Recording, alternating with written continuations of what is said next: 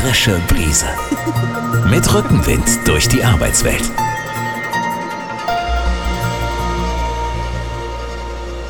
Hallo liebe Hörerinnen und Hörer, eine neue Folge der frischen Brise ist am Start. Mir gegenüber sitzt mein Freund und Kollege Carsten Lienau. Carsten, Mensch, toll, dich mal wieder zu sehen. Wir waren ja beide so viel unterwegs, haben uns so lange nicht gesehen. Aber hier sitzt er, Carsten Nebel, bekannt auch als Beindubel von Janet Biedermann. Er ist auch die Synchronstimme von Carmen Nebel, aber naja, was soll ich großartig über Carsten verlieren? Schön, dass du da bist. Ja, vielen Dank, Ronald, für die einleitenden, netten Worte. Wie immer bin ich das ja gewohnt von dir. Ja, ein bisschen nettlaufend, okay. Ja, ich freue mich auch, dich mal wieder zu sehen, weil alt bist du geworden, aber nichtsdestotrotz, wir haben viel zu tun gehabt und ähm, eventuell warst du ja auch mal krank, jedenfalls im Büro, seit langem nicht mehr gesehen. Ja, das war jetzt fast ein bisschen platt. Das sollte so der Übergang zu unserem Podcast-Thema sein, ja? Ist das so? Das ist Carsten, mir geschickt gelungen, oder? Ach, komm, Gut was Besseres ist dir echt nicht eingefallen, ne? Naja, wir reden, worüber reden wir? Wir reden über Arbeitsunfähigkeit. Na, und wie sind wir drauf gekommen? Ganz einfach. Man muss ja nur aus dem Fenster gucken. Es ist triest, es ist regnerisch, es ist nasskalt. Die Grippesaison hat begonnen. Corona lässt auch wieder von sich hören. Alles nicht schön.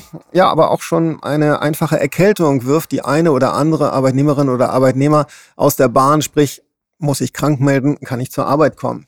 Und zumindest die, die kleine Kinder haben, die jetzt gerade frisch in die Kita gekommen sind, die wissen genau Bescheid. Äh, die Kinder sammeln alle Viren auf, die es auf dem Markt gibt. Äh, Namen, die man vorher gar nicht kannte, hat man plötzlich selber. Ja, und dann stellt sich die Frage, was tun? Guter Rat ist teuer, aber bei uns gibt es ihn quasi umsonst. Na, nun übertreib mal nicht. Okay, also wir machen erstmal Podcast über Arbeitsunfähigkeit. Wir wollen ja einfach mal aufklären über so das eine oder andere Gerücht, den einen oder anderen Begriff mal klären. Zum einen schadet es ja nicht, sich nochmal Gedanken darüber zu machen, dass es einen Unterschied macht, ob man sich krank meldet oder seine Arbeitsunfähigkeit nachzuweisen hat. Bei der Krankmeldung mag man den einen oder anderen doch mal dran erinnern müssen, dass das umgehend, unverzüglich zu erfolgen hat. Ja, was mache ich, wenn ich morgens von meinem Kollegen abgeholt werde und der sagt, Mensch, Carsten, du siehst nicht gut aus. Und ich sage, nee, fühle mich auch nicht gut. Ähm, ich werde heute nicht kommen, sag mal in der Firma Bescheid. Ich bleib zu Hause. Ja, toi, toi, toi, hoffentlich klappt das. Ja, wenn der Kollege nämlich Beginn der Demenz hat und auf dem Weg zur Arbeit den Weg zwar noch findet, aber am Arbeitsort schon längst vergessen hat, was er eigentlich ausrichten sollte, dann habe ich ein Problem. Äh, richtig, also rein juristisch, ich beauftrage dann einen Boten. Und der, der einen Boten beauftragt, der trägt das Übermittlungsrisiko. Sollte das schiefgehen, ja, dann habe ich ein Problem und der Arbeitgeber wird die Entschuldigung, aber ich habe doch den Kollegen gebeten, das äh, zu sagen, möglicherweise nicht zu meinen Gunsten verwerten. Was mache ich aber, wenn ich früh morgens anrufe, äh, 5.30 Uhr und äh, stelle fest, naja, hab's ja nicht anders erwartet. Die Geschäftsführung oder die Personalabteilung oder mein Vorgesetzter vor sieben, halb acht kommt da keiner. Ja, so gut es geht, muss es halt übermittelt werden. Das heißt, ähm, ich muss alles nutzen, was ich zur Verfügung habe. Natürlich muss ich versuchen anzurufen. Ich muss ein SMS schreiben. Oh Gott, ist das altmodisch. Ähm, eine E-Mail. Brieftaube, egal, was ich alles so habe, das muss ja, ich nutzen. Lieber auf Nummer sicher gehen. Und dann hat man da auch eine Regelung. Vielleicht hat auch der Betriebsrat irgendeine Betriebsvereinbarung abgeschlossen, in der steht, wie man sich zu melden hat. Aber Richtig. man soll auf jeden Fall sicher sein, dass es den richtigen erreicht hat. Und nicht zuletzt, der Arbeitgeber kann natürlich bestimmen, wie er das gerne hätte. Ja, gerade in großen Unternehmen ist es gang und gäbe, dass man sagt, also bitte verschont uns mit Anrufen.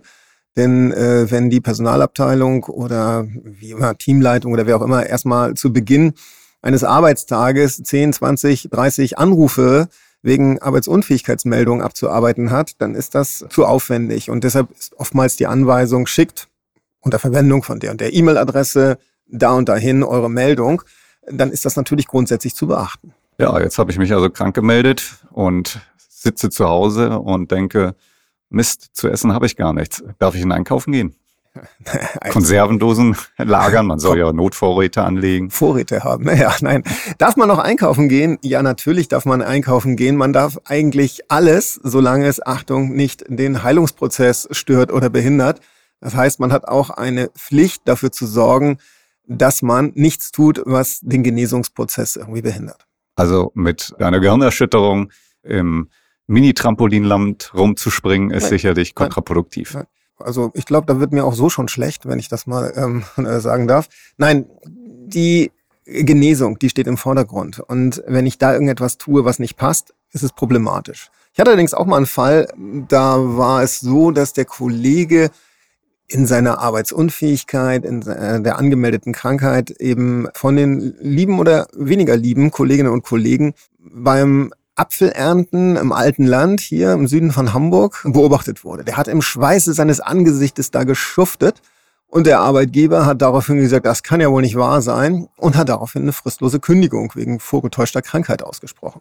Ja, da ist natürlich die Frage, bin ich arbeitsunfähig, ähm, heißt ja nicht, dass ich nichts anderes machen kann. Genau. Ja auch eine psychische Erkrankung bekommen haben. Ja, genau so war es nämlich. Auch im Gütetermin kam ganz schnell was heraus der hatte auch, glaube ich, gleich seinen einen, einen, Arzt mitgebracht und der sagte dann, ja, wissen Sie, das ist das Beste, was er tun kann. Der ist mit den Nerven so runter, der muss auf andere Gedanken kommen. Und Ach, richtig harte körperliche Arbeit ist ideal, damit der wieder fit wird. Ja, ich hatte auch mal einen Mandanten, der arbeitsunfähig krank war und äh, dann während dieser Erkrankung als Taxifahrer gearbeitet hat und am Flughafen stieg dann sein Personalleiter ins Taxi. Das sind so Momente, wo man denkt, nicht gut gelungen. Die hatten bestimmt ein interessantes Gespräch auf dem Weg. Das war in der Tat ein interessantes Gespräch, weil es auch eine nicht erlaubte Nebentätigkeit gewesen ist. Ne? Oh, also okay. da, gut, da hat man sich einfach so geeinigt, wie es dann oft der Fall ist. Ja, das Ganze ist für den Arbeitgeber, aber auch für den Arbeitnehmer durchaus ein wichtiger Vorgang. Der Arbeitgeber soll in die Lage versetzt werden, doch bitte die nötigen organisatorischen Maßnahmen zu ergreifen, um für eine Vertretung zu sorgen. Aufgaben müssen vielleicht anders umverteilt werden. Termine müssen umgelegt werden, was auch immer nötig ist. Und für den Arbeitnehmer ist es natürlich wichtig, denn die Meldung löst auch den Entgeltfortzahlungsanspruch aus. Richtig, den ich zunächst mal für sechs Wochen habe in der Regel. Ja, genau. Aber dann ist ja natürlich noch was vorgesehen im Entgeltfortzahlungsgesetz, dass nach dem dritten Krankheitstag eben eine Arbeitsunfähigkeitsbescheinigung vorgelegt werden muss. Genau. Das ist in der Tat äh, die Pflicht des Arbeitnehmers, wobei der Arbeitgeber durchaus berechtigt ist, die Arbeitsunfähigkeitsbescheinigung auch schon früher zu verlangen. Richtig, das wurde vor einigen Jahren, das ist schon echt länger her, ne, tatsächlich mal durchentschieden, und da haben Arbeitgeber gejubelt und haben gesagt, ja, wusste ich doch, das darf ich auch entscheiden. Ab dem ersten Tag Arbeitsunfähigkeitsbescheinigung. Denn wer weiß, ob das alles so richtig ist, was da so an Krankmeldungen reinflattert, ist da wirklich jemand nicht in der Lage mehr zu arbeiten. Ja, und da hat man dann äh, regen Gebrauch von gemacht. Das Ganze wurde dann ein bisschen zum Bumerang. In der Tat. Und wieso? Naja, ähm, also ich weiß nicht, ich kenne nicht viele Ärzte, die Arbeitsunfähigkeitsbescheinigung tageweise ausstellen. In der Tat. Das machen die eher, die kennen immer nur Wochenrhythmen. Ja. so. Und dann kam es natürlich vor, ein Arbeitnehmer fühlte sich nicht gut, ging zum Arzt und der sagte, ja, nun gut, ähm, dann sind Sie mal diese Woche krankgeschrieben. Der ging nach Hause, guckte nochmal auf die Mitteilung des Arztes und sagte, jo, dann ist dann das so. Ich halt. Ja, ärztliche Anweisungen soll man ja Folge leisten. Klar, ja? die Leute, die sonst vielleicht nur hingehen und sagen, ich will was gegen meinen Halskratzen haben, ja. gehen nach Hause und bleiben dann Hoppla. eine Woche weg. Ja. Das ist ärgerlich. Ja, und wenn es doch so war, wenn ich mich nur krank melden durfte, ohne Arbeitsunfähigkeitsbescheinigung für bis zu drei Tage, naja, dann äh, haben so die einen oder anderen sich mal aufs Sofa gelegt und nach einem Tag haben sie festgestellt, Mensch, es geht wieder und sind wieder zur Arbeit gegangen. Diesen Weg verbaute man sich komplett, als die Arbeitsunfähigkeitsbescheinigung gleich für den ersten Tag hm. eingefordert wurden. In den Arbeitsunfähigkeitsbescheinigungen steht ja immer voraussichtliche Dauer. Was ist denn, wenn ich nach zwei Tagen schon sage, Mensch, geht mir super, ich komme schon, obwohl da steht eine Woche arbeitsunfähig? Ja, typisches Gerücht, Nachkassen. Ja. Ähm, wenn da steht, ich bin für eine Woche krankgeschrieben, dann ist eine Woche eine Woche, egal wie es mir geht. Aber tatsächlich ist die AU-Bescheinigung ja nur eine ärztliche Prognose. Das heißt also, das muss nicht richtig sein. Korrekt. Es kann eben sein, dass ein Arbeitnehmer sagt, ich fühle mich wieder gut und kann arbeiten gehen. So, und dann steht er da und sagt, hat sich erledigt, ich bin wieder fit. Und der Arbeitgeber darf ihn dann auch arbeiten lassen. Richtig. Und er kann natürlich sagen, wenn der da kreideweiß und schwitzend, hustend, Röcher entsteht, ich glaube, nein. Nein, also er kann nicht mehr, also er darf ihn dann, dann eigentlich auch gar nicht mehr arbeiten Fürsorgepflicht. lassen. Fürsorgepflicht. ne? Und bei ansteckenden Krankheiten ist dann nochmal was anderes. Ja. Da muss man Achtung, ne, Corona aktuelle Quarantäneregeln muss man natürlich beachten. Da muss man jetzt, da kann man nicht sagen, ich fühle mich aber schon nach einem, einem halben Tag wieder gut. Hm. Da geht's nicht. Und außerdem wäre das wohl auch ein Fall, wo man, also nicht Corona, sondern ansteckende Krankheiten, wo man tatsächlich vielleicht auch mal eine Gesundschreibung verlangen könnte. Denn der Arbeitgeber ist ja selber im Regelfall kein Arzt und wird sich dann ja irgendwie nicht ein ärztliches Urteil erlauben können, ist der jetzt wirklich wieder einsetzbar oder ist der vielleicht auch eine Gefahr für Kolleginnen oder Kollegen? Ja, dann heißt es ja im Gesetz auch ähm, Entgeltfortzahlung bei unverschuldeter Krankheit. Und da stellt sich natürlich dem einen oder anderen die Frage, was ist denn verschuldet? Wenn ich am Wochenende beim Fußballspielen wieder mal in irgendeinen Maulwurfhügel trete oder wenn ich beim Fahrradfahren stürze, wenn ich beim Fallschirmspringen die Fallschirme zu spät öffne. Ja, dann hast du, glaube ich, ein anderes Problem als Arbeitsunfähigkeit. Aber nein, das kriegen ja auch, ich kenne das auch äh, in, den, in den Schulungen von den Jugendauszubildendenvertretungen mit, gerade die Azubis kriegen das zu hören, ne? Ey, jeden Sonntag gehst du zu deinem Pflichtspiel, weiß ich nicht, Fußball, Handball, was auch immer. Und die nächsten beiden Tage, Montag, Dienstag, ja, da bist du eigentlich damit beschäftigt, irgendwie deine Blessuren zu pflegen. Mal kannst du kommen, mal kannst du gar nicht kommen. Und im Übrigen humpelst du hier über den Hof, ne? Und bist für nichts zu gebrauchen. So kann das nicht weitergehen. Und dann sind einige Arbeitgeber auch drauf und dran, denen das zu untersagen oder eben auch, ähm, pass mal auf, wenn du daraufhin krank gemeldet bist, dann kriegst du selbstverständlich keine Entgeltfortzahlung. Das ist ja dein Ding. Das ist Gott sei Dank in den meisten Fällen unzulässig. Es gibt tatsächlich ganz wenige gefährliche Sportarten, aber das ist wirklich der absolute Ausnahmefall, weil eigentlich möchte ja der Gesetzgeber, dass die Leute Sport machen, ja. äh, damit sie gesund bleiben. Aber Sportarten wie Ultimate Fighting, wo ja Sinn und Zweck ist, den anderen zu verletzen, und wo meistens auch stärkere Blessuren zu verzeichnen sind. Da könnte unter Umständen, wenn der Arbeitgeber überhaupt das mitbekommt, woher die Arbeitsunfähigkeit herrührt, Schwierigkeiten mit der Entgeltfortzahlung bestehen. Richtig. Nur man muss mal ganz deutlich sagen, in das Freizeitverhalten kann der Arbeitgeber grundsätzlich nicht eingreifen. Und natürlich darf ich auch gefährliche Sportarten ausüben oder auch verletzungsträchtige Sportarten, solange sie von Regeln beherrscht sind. Aber gerade wie du sagtest, sollte es ein Sport sein, und davon gibt es wenige bis gar keine, wo es drauf ankommt, den Gegner zu verletzen. Wir reden nicht von normalem Boxen, weil da geht es eigentlich nicht darum, den anderen zu verletzen. Deshalb gibt es ja nun viele, viele Regeln und auch Schutzausrüstung. Also das muss schon sehr extrem sein.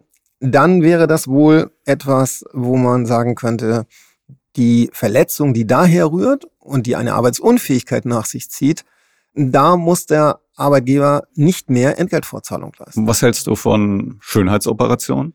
Sind grundsätzlich eigentlich auch nicht dazu da, diejenige oder den zu verletzen.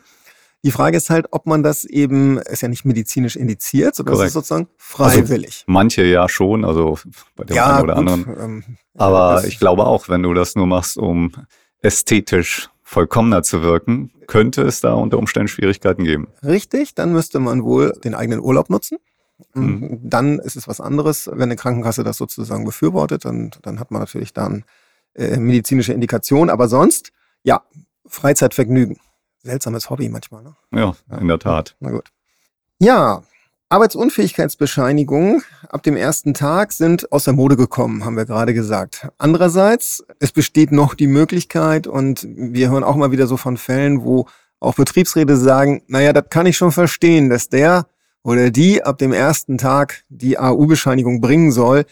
Denn ein Kollege ist irgendwie bekannt für häufige Montags- oder Freitagserkrankungen und das glaubt dem irgendwie auch keiner mehr im Team dass der jedes Mal wieder irgendeine Blessur davongetragen hat, irgendein Kopfschmerzenproblem hatte. Ja, und stattdessen kann man in seinen Accounts, Instagram und sowas irgendwie nachsehen, was er am Wochenende sonst so getrieben hat. Ne? Ja, ich glaube auch, in den Fällen kann man auch den Arbeitgeber teilweise verstehen.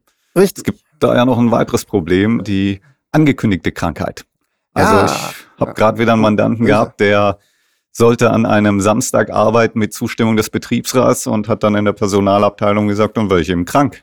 Ja, ähm, das ist juristisch auf jeden Fall sehr interessant, denn die Arbeitsunfähigkeitsbescheinigung an sich, die auch dieser Kollege dann im Zweifel natürlich ordnungsgemäß vorgelegt hat, die bekommt man schwer angepackt. Also da müsste der Arbeitgeber schon die Möglichkeit haben zu widerlegen, dass die Vermutung, die darin angelegt ist, dass er tatsächlich arbeitsunfähig krank ist, falsch ist. Und das ist irre schwer. Ja, wobei es gibt jetzt ja ein Urteil, ich meine, da hat eine Mitarbeiterin eine Kündigung gekriegt und ist am selben Tag zum Arzt und hat genau für die Zeit der Kündigungsfrist noch eine Arbeitsunfähigkeitsbescheinigung vorgelegt. Und da haben die Gerichte dann auch gesagt, also es spricht einiges dafür, entkräfte das bitte, dass es nicht so ist, wie der Arbeitgeber glaubt, dass du das jetzt nur gemacht hast, um nicht mehr arbeiten zu müssen. Und weil die gute Dame das nicht entkräftet hat, ja, gab es dann erstmal keine Entgeltverzahlung. Ja, richtig. Das ist natürlich so, da sind die Umstände schon so gewesen, Korrekt. dass man entsprechend misstrauisch werden durfte aus Arbeitgebersicht. und dass man nicht mehr der AU-Bescheinigung rundweg Glauben schenken musste. Nur wenn es um die angekündigte Krankheit geht, dann drohen Arbeitnehmerinnen und Arbeitnehmer, die tatsächlich einen solchen Weg wählen, unter einem ganz anderen Gesichtspunkt schlimme Maßnahmen, nämlich bis hin zur fristlosen Kündigung, wegen der Bedrohung des Arbeitgebers mit der Arbeitsunfähigkeit. Ja, und es reicht schon alleine die Drohung. Also selbst wenn der gute Mann am ja. Samstag erschienen wäre, hätte die Drohung unter Umständen ausreichen können, eine fristlose Kündigung zu rechtfertigen. Das ist vielen gar nicht so bewusst, wenn sie das einfach so flapsig daher sagen, ja. dass das unter Umständen den Bestand des Arbeitsverhältnisses ja, das, der, der äh, Punkt ist ja meistens ja mit irgendeiner Forderung oder mit irgendeinem Streit verbunden. Ja? ja. Ähm, ich hatte mal den Fall, dass ein Arbeitnehmer für einen bestimmten familiären Termin Überstunden abfeiern wollte am Montag und Dienstag. Und sein Vorgesetzter sagte, nee, das geht nicht, da haben wir zu viel zu tun. Und er sagte, ja, aber das ist so wichtig und da muss ich hin. Und ja, und ab jetzt war die Geschichte nicht mehr klar aufzuklären. Der Arbeitgeber behauptete, dass mein Mandant gesagt hätte, ja, dann müsste er sich ja nicht wundern, dann wäre er eben krank am Montag oder Dienstag. Also der typische äh, Fall der angekündigten Krankheit, Riesenproblem. Mein Mandant sagte, nee, nee, nee, das Gespräch lief ganz anders. Ich habe gesagt, bei einem solchen Arbeitgeberverhalten und Umgang mit den ähm, Freizeitwünschen, da muss man sich auch nicht wundern, dass die Leute hier krank werden. Ja, und jetzt war die Darlegungs- und Beweislastfrage da, weil es wurde tatsächlich eine fristlose Kündigung ausgesprochen. Ähm, und es war ein Vier-Augen-Gespräch. Also der Arbeitgeber hätte da schon Schwierigkeiten gehabt mit seiner Version. Ja. Aber es gab auch noch ein Personalgespräch im Nachhinein und da waren plötzlich mehrere Leute auch aus Arbeitgebersicht da und da wurde behauptet, das hätte mein Mann dann sogar wiederholt in diesem Gespräch. Ungünstig. Ja, das war nicht so gut. Aber unterm Strich, sie haben sich einvernehmlich getrennt und tatsächlich war der Arbeitgeber doch bereit, auch noch eine erhebliche, also eine sehr hohe Abfindung sogar zu zahlen das hat mein Mandanten sozusagen positiv überrascht. Ja, spannendes Thema, finde ich. Ja, absolut. Dann bleibt eigentlich noch eins übrig, Mitbestimmung. Mitbestimmung bei Krankmeldung. Kann der Betriebsrat da eigentlich besondere Regeln verlangen und ähm, aus welchem Mitbestimmungstatbestand? Wenn, reden wir natürlich über Ordnungsverhalten im Zweifel. Das hat nichts mit der Arbeitsleistung selbst zu tun. Und das, was mitbestimmungspflichtig sein könnte, wäre natürlich die Frage, kann man zum Beispiel ab dem ersten Tag die AU-Bescheinigung verlangen? Ja, aber weil schon das Gesetz es regelt, dürfte die Mitbestimmung hier ausgeschlossen sein, weil bei den Mitbestimmungstatbeständen des Paragraph 87 sagt ja der Einleitungssatz, soweit es keine gesetzliche Regelung gibt. Und hier haben wir ja eine gesetzliche Regelung. Richtig, aber die Kriterien, wer wann eine AU-Bescheinigung ab dem ersten Tag vorlegen muss, die kann man noch mitbestimmen. Das funktioniert tatsächlich. Denn wenn es keine Einzelfallentscheidung ist, das heißt, es darf nicht nur gegenüber einem bestimmten, in einer bestimmten Konstellation befindlichen Arbeitnehmer oder einer Arbeitnehmerin ausgesprochen werden, diese Pflicht, dann könnte der Betriebsrat sagen, Moment mal, da muss es doch irgendein Schema geben. Ab wann verlangt man denn grundsätzlich? Da muss es ja auch eine faire, gleichmäßige Behandlung geben. Nicht, dass so ein Nasenfaktor da eine Rolle spielt und man einfach sagt, ja, den konnte ich sowieso noch nie leiden. Ähm, den versuche ich mal zu ärgern mit einer AU-Bescheinigung. Aber ersten Tag, so gerade am Wochenende, ist das ein richtiger Aufriss. Da gibt's schon die Möglichkeit, noch mitzubestimmen. Die Einzelheiten ansonsten, klar, sind überwiegend durchs Gesetz vorgegeben, mhm. aber das kann man noch ausgestalten. Mhm. Ja, ich hoffe, die Folge hat euch wieder ein bisschen weitergebracht. Naja, vor allem solltet ihr mal bitte alle gesund bleiben, wenn es geht. Bei dem Wetter. am schönsten. Ja, ist nicht so ganz einfach sicherlich, ne? Und ja, was soll man sagen? Es werden wieder die Zahlen hochschnellen und ähm, deshalb kommen wahrscheinlich auch die Fragen bei den Betriebsräten an. Und vielleicht hat diese Folge ja doch den einen oder anderen Hinweis gegeben und ja, versetzt euch in die Lage, mal aus der Hüfte geschossen mal schnell einen Tipp geben zu können. Sollte euch die Folge gefallen haben, empfehlt uns gerne weiter und wir freuen uns, wenn ihr wieder bei uns reinhört. Ja, denkt auch nochmal daran, wir finden es nicht so schlecht, wenn unsere Podcast-Shows mit fünf Sternen bewertet werden. Äh, die sammeln wir, finden wir ganz gut hilft uns und euer Feedback, ja, das hören wir immer wieder gerne. Macht's gut. Bis zum nächsten Mal, bleibt gesund. Die frische Brise. Mit Rückenwind durch die Arbeitswelt.